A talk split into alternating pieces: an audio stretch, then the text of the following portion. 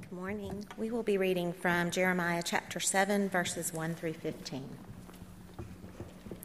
The word that came to Jeremiah from the Lord Stand in the gate of the Lord's house and proclaim there this word, and say, Hear the word of the Lord. All you men of Judah who enter these gates to worship the Lord, thus says, The Lord of hosts, the God of Israel. Amend your ways and deeds, and I will let you dwell in this place. Do not trust in these deceptive words. This is the temple of the Lord, the temple of the Lord, the Lord, the temple of the Lord. For if you truly amend your ways and your deeds, if you truly execute justice with one another, if you do not oppress the sojourner, the fatherless, or the widow, or shed innocent blood in this place, and if you do not go after other gods to your own to your own harm, then I will let you dwell in this place and in the land that I give gave of your of your fathers forever. Behold, you trust in deceptive words to no avail. Will you steal, murder, commit adultery, swear falsely, make offerings to Baal, and go after other gods that you have not known, and then come and stand before me in this house, which is called by my name, and say, We are delivered, only to go on doing all these abominations? Has this house, which is called by my name, become a den of robbers in your eyes? Behold, I myself have seen it, declares the Lord. Go now to my place that was in Shiloh, where I made my name dwell at first, and see what I did to it because of the evil of my people Israel. And now, because you have done all these things, declares the Lord. And when I spoke to you persistently, you did not listen. And when I called you, you did not answer. Therefore, I will do to the house that is called by my name, and in which you trust, and to the place that I gave to you and to your fathers, as I did to Shiloh. And I will cast you out of my sight, as I cast out all your kinsmen, all the offspring of Ephraim. This is the word of the Lord.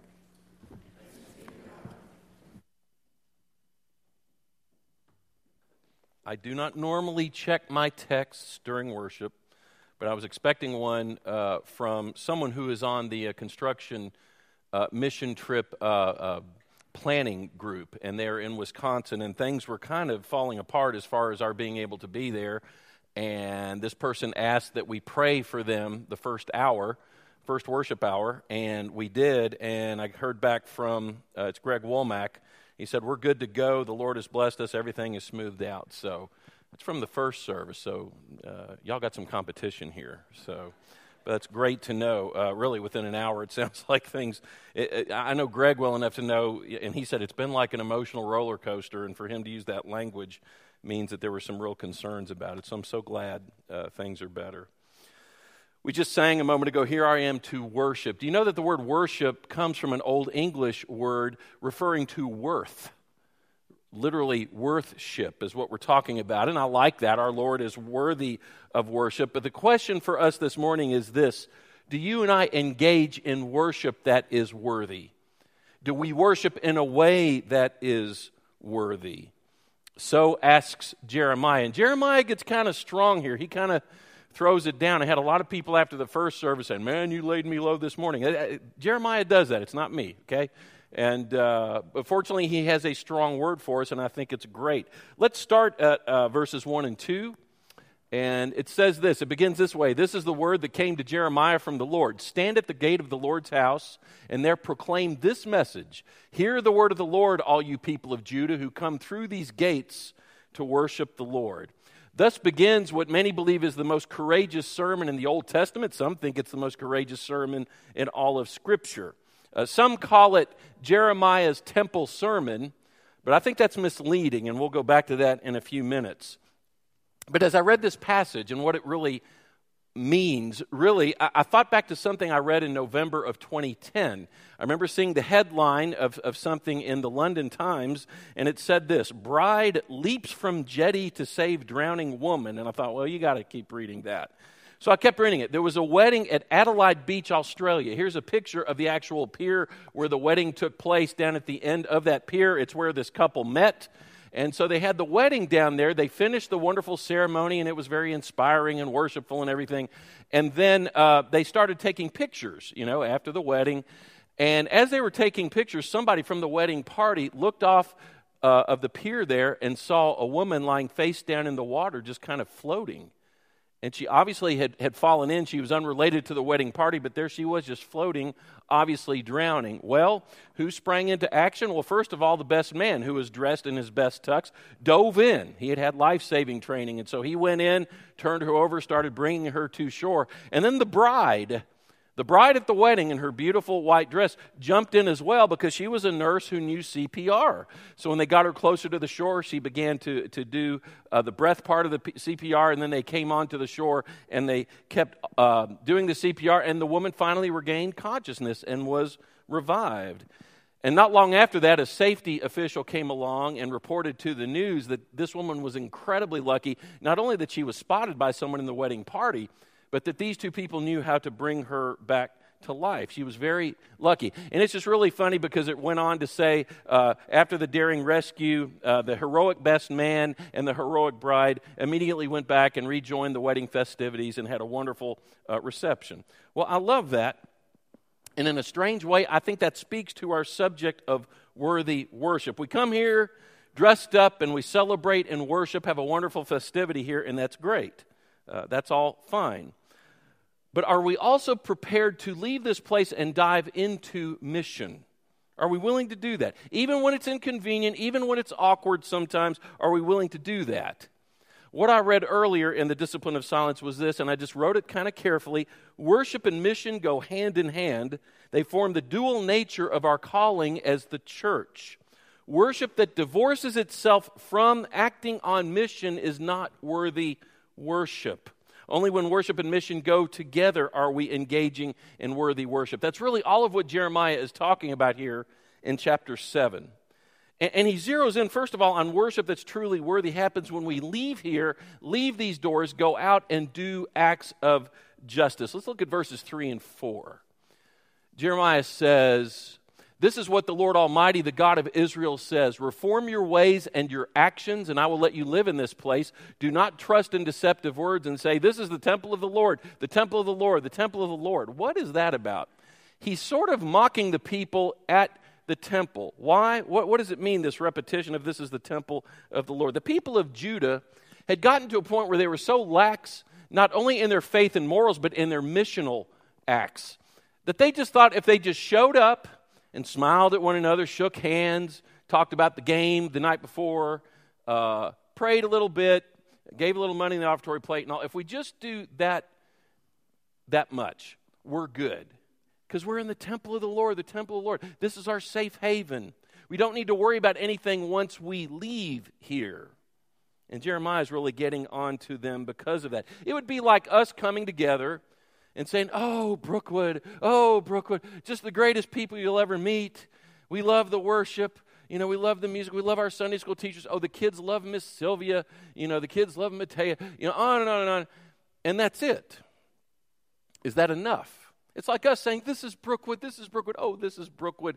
Is that enough? No, not at all. Because that's primarily why we are, not primarily why we are here, I should say. You know, are we moving out and enacting works of justice out there in the world? That's the question. And going to people who are vulnerable and suffering and try to help set things right. Try to help bring some of the kingdom of God in heaven down here until we get to the kingdom in heaven. You know, some people sometimes come to church but don't really commit themselves to leaving here, leaving these doors. And when you do that, that's really unworthy worship. Let's read verses 5 and 7 because it really talks about the kind of people we need to reach out to once we leave here. If you really change your ways and actions and deal with each other justly, if you do not oppress the foreigner, the fatherless, or the widow, and do not shed innocent blood in this place, and if you do not follow other gods to your own harm, then I will let you live in this place, in the land I gave your ancestors forever and ever. In other words, when it says all of Judah and treat each other justly, it's everyone who's in the country of Judah. There's my amen corner right there actually had a pastor who would say that would have him say, We do have a nursery, you know, and then they'd walk out. And, Bye, Claire Morgan. But anyway, we do that especially, you know, to our detriment when we worship and not act upon it in acts of justice for the widows, for the orphans, for those who are foreign, uh, for those who are disabled, uh, for those who are trying just to get a leg up and are destitute at the moment? Are we doing that? God will bless us if we do that. But these people were thinking they could get into God's good graces just by gathering together at church and saying, Here we are at the temple again.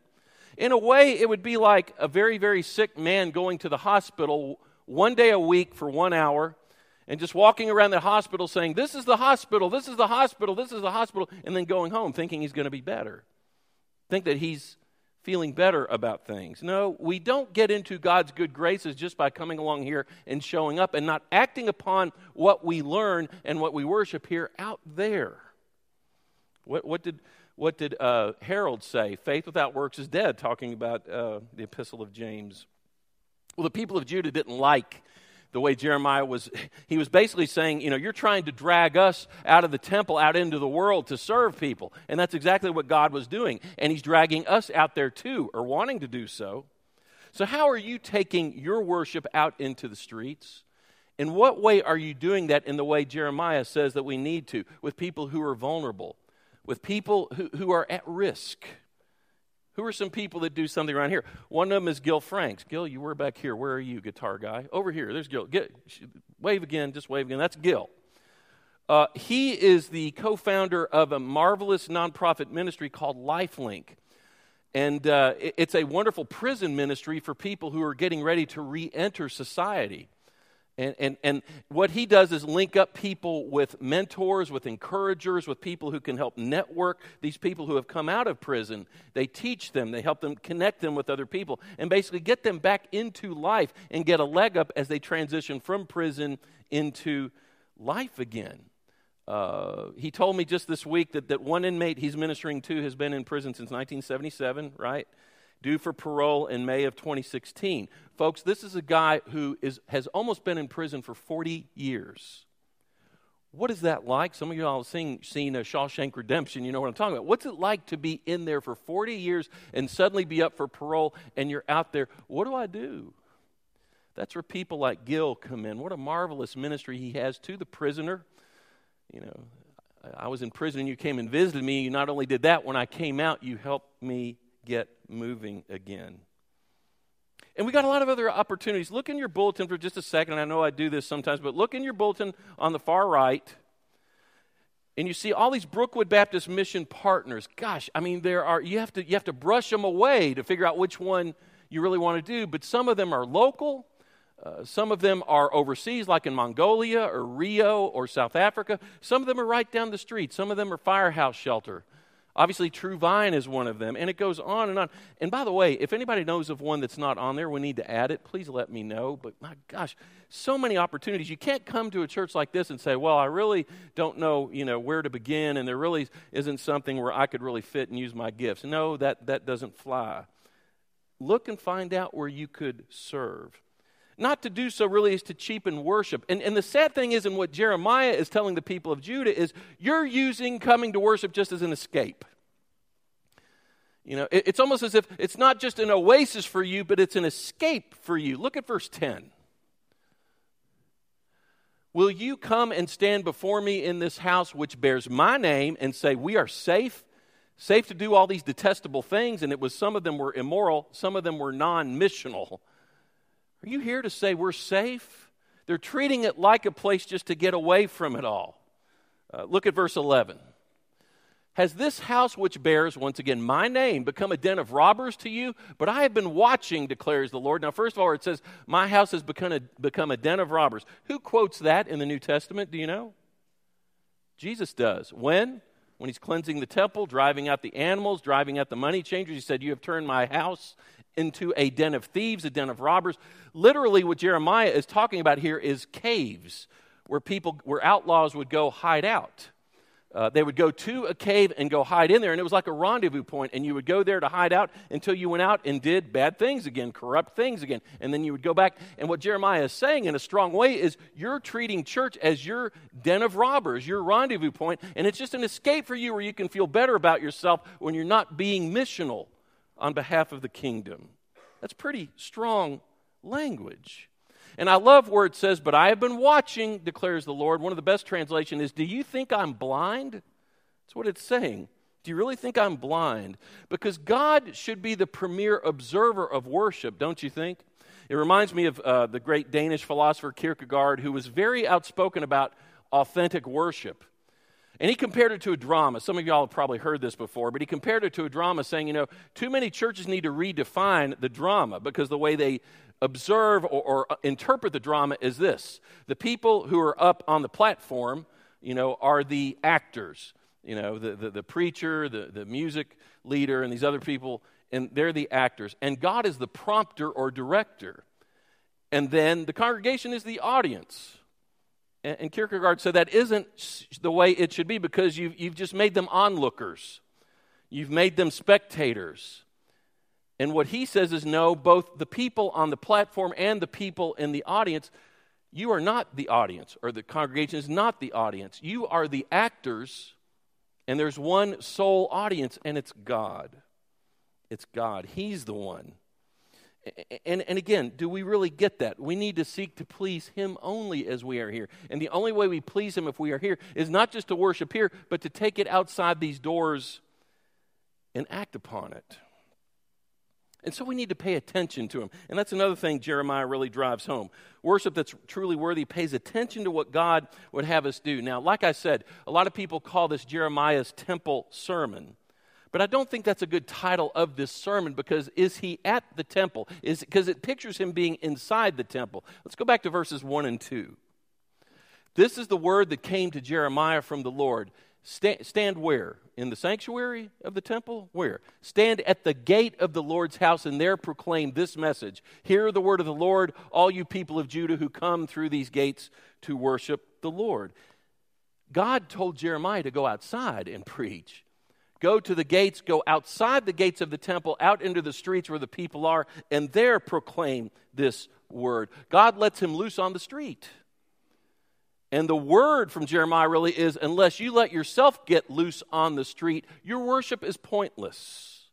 It's pointless. So pay attention to what he would have you do and get beyond the mere sanctuary that you have here. Go out there and create sanctuary for others. And there's m- multiple ways we can do that. It was, it was cool to be with the True Vine Committee the other night, and we were talking about you know, next year with, with what our emphasis is probably going to be, and I don't want to let a lot of that out of the bag right now. But part of it is, you know, verbalizing your faith, not just doing good deeds to people, but verbalizing your faith. Really, what Harold was talking about, where you get to a point of saying, Do you know why I'm here? Do you know why I'm doing this? And having that confessional dimension to it all and, and moving beyond just mere humanitarian work. That's a lot of what we want to do and should be doing. And we talked about how people at TrueVine who go and witness in the projects, witness in these apartments, they are trained to do that. And what we need to do is learn from them.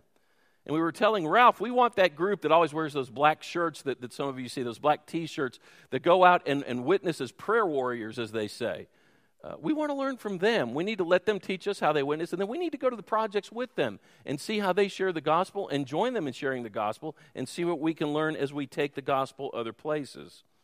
You know, but sometimes we're not paying attention to where he would have us go, which Jeremiah gets to in verse 13. While you were doing all these things, declares the Lord, I spoke to you again and again, but you did not listen. I called you, but you did not answer. Too distracted. Too distracted. Just wanted to escape. Too distracted to have to do something. I don't know how many y'all were uh, there Wednesday night when uh, Tal Prince last Wednesday talked about distractions. It was an amazing talk. And it was a really frightening uh, indictment of our culture and the way we distract ourselves through social media, through iPhones, iPads, whatever you, whatever you can think of. Day, uh, excuse me, Tal uh, actually has to counsel day in, day out with people who are addicts and he'll counsel some, you know, alcohol addicts, drug addicts. The main group that he counsels are people who suffer from, have you ever heard of this? Screen addiction. people who are just glued to their iPhones, addicted to it, who have made an idol out of the iPad or the uh, laptop. And, and he talked about how these, these websites now dangle in front of our faces what, what they call clickbait. And they try to say something enticing that'll get you to go to the next site. This isn't just porn. This is all kinds of things where they're trying to get you to, to think a certain way, uh, to give money to something that you really don't need to be giving money to, and they just do this constantly. He went on to say that we're the most connected culture ever, but at the same time, we're the loneliest culture and the most narcissistic culture ever. And I think he's right. And these distractions become addictive and really idolatrous. It's really about idolatry. And they numb us, make us comfortable. And what do they do? They do what going to the temple did for the people of Judah it makes us feel safe, makes us feel content, makes us feel like we've escaped somewhere when we're really not paying attention to what God would actually have us do. And how can you claim if you're doing that if you show up here and don't take it out there into the world? How can you say you've engaged in true worship? If you don't hear me say anything else this morning, hear me when I say this.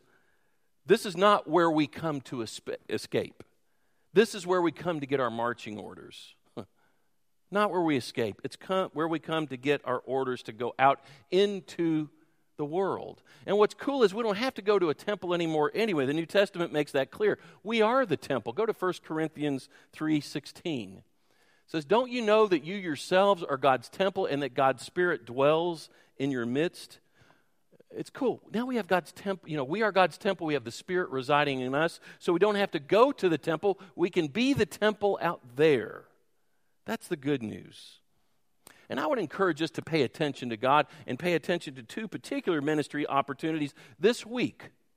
First of all, this Wednesday, this Wednesday night, and everybody's invited. It's church wide, and it's not going to conflict with anything uh, uh, Wednesday evening, whether it's choir or musicals or what. It's a military missions night. We're going to have, uh, we're going to put together care packages for some people who are at the air base in Qatar, where our own Will Markham is, Captain Will uh, Markham. And we're going to do that and, and bring together, gosh, if you've got boxes of Girl Scout cookies, or you can make regular cookies, or, you know, candy or jerky, barbecue sauce, everything that's really healthy, you know. Uh, Crystal Light, wet ones. There's a long list you can find on our webpage, but bring that on Wednesday night, and we're going to put together these care packages. One of the great things you can do is write notes or have your young one write notes to these folks who are serving overseas. I think that's the least we can do with, with a veterans uh, emphasis going on nationally this week, where, where, we can give thanks to these people who stand on a wall so we can actually talk about what it means to worship here now and to take our worship out there. We can do this at least in part because they are willing to do that. So let's reach out to them in this manner on this Wednesday. So I would encourage you to be there and to help us with that. Secondly, True Vine itself. Um, you know, there's this, uh, this, there's this uh, offering we're supposed to take up every year, part of, partly for tax uh, reasons. But, but what we're doing this year is we're trying to raise $10,000 for another van for True Vine Ministries. Uh, I had ribs with, with Ralph the other day. I've never seen anybody put ribs away like Ralph Garth. But anyway, uh, but we were talking. He said, Yeah, we're just real excited about it. And he showed me we're on front of his pulpit there in the fellowship hall. There's this little uh, marker that shows how far they've driven. And they've driven about $8,000. We really need 10000 for them. And uh, he was just saying, Man, we just need that so badly. And he explained to me there's one van right now, and they have to go real far away in one direction to bring people back. They let them off, and then they go over here and pick up these other people and let them off. And he was talking about we need one more van so we can go both ways and get them there sooner, and maybe even make two trips so we can double the number of people whom we pick up each Sunday. Well, that's worthwhile. And these are our folks over there at True Vine whom we have come to know and to love. And so I want to encourage you, even today, well, I have an envelope here, okay? And I did this in the first service, and, and we got about halfway there. We need just $2,000 more. So, you know, you're, you're here, you know? How you doing? And uh, we just need about a thousand more, I would say. So I, I, would just encourage you to maybe make out a check. And it's really funny. The staff, we can never remember the abbreviation. What is it? Because this is what you put on the check. You make it out to who? Put, uh, BMUAF. I don't even know what that stands for. Does anybody know? But that's who you make it out to. So it's BMUAF. So I just want to stress it's BMUAF. Say that with me. B, say it with BMUAF. Okay, if you got your checkbook, you can go ahead and pull it out if you want. BMUAF. That's good enough. Okay, that's good enough. BMUAF. Are there any more? Is, is that it? Okay. That, oh, okay, BMUAF. It's BMUAF. Okay? So, you know, if it's 10 bucks or whatever, help us out. And, and you can come see me. I've got, I've got an envelope and it says, yeah, BMUAF. and uh, see me afterwards. And if you want to uh, contribute, some people gave cash in the first service, some gave checks. And I just think it'd be a great way uh, to close that out. And it'd be a great way that we're showing that we're taking what we do here in worship out there for our brothers and sisters over there at True Vine. I really want us to, next year, I hope, especially with our emphasis that we're doing, I hope that we're going to see that true worship should make us feel a little uncomfortable and awkward. Uh, we need to go to places and deal with people, you know, with whom we feel awkwardness and discomfort. And so often, as Harold put so beautifully, it's those places where we feel most blessed. I remember hearing uh, Pastor Jack Hinton talk about when he took a mission trip to the island of Tobago. And, and he was leading a worship service in a leper colony. And he said he, wasn't, he didn't even realize it, it was a leper colony until he got there. And he said it was just really uh, uh, unnerving to him. And he said he stood up uh, to lead the worship and, and to lead the music because he was a musical person as well as a preacher. And there was a woman who had had her back to the pulpit, and then she turned around and he said it was the most hideous face he had ever seen. He said it was a woman who had no nose, no ears, you know, face was just shriveled up. And then she held up a fingerless arm toward him, and she said, Could we sing a song? And he, he didn't, you know. And, and, the interpreter said she wants to sing a song, and he asked, Well, ask her what song it is. And do you know what song it was? She asked, Could we sing Count Your Many Blessings? Hmm. And Jack was overcome with emotion, and as they were singing it, he just had to leave. And, and, and one other person on the mission team came over to him and put his arm around him and said, Well, I guess you'll never sing that song again. And Jack said, Oh, yes, I will. I'll just never sing it the same way again. You know, the people of Judah paid a price for their shallow, egocentric worship. They had to go into exile. God kept saying, if, you, if you'll clean that up, you'll be okay. But they wound up going into exile. But later on, Jeremiah talks about this new covenant, which really comes to fruition in the person of Jesus. And when it comes to full fruition in the book of Revelation, fasting forward, John has this vision of the new Jerusalem, and I think it's great because it talks about a temple, but it says there is not one. He says, There is no temple there, for the Lord and the Lamb are going to be the light and the temple of that place.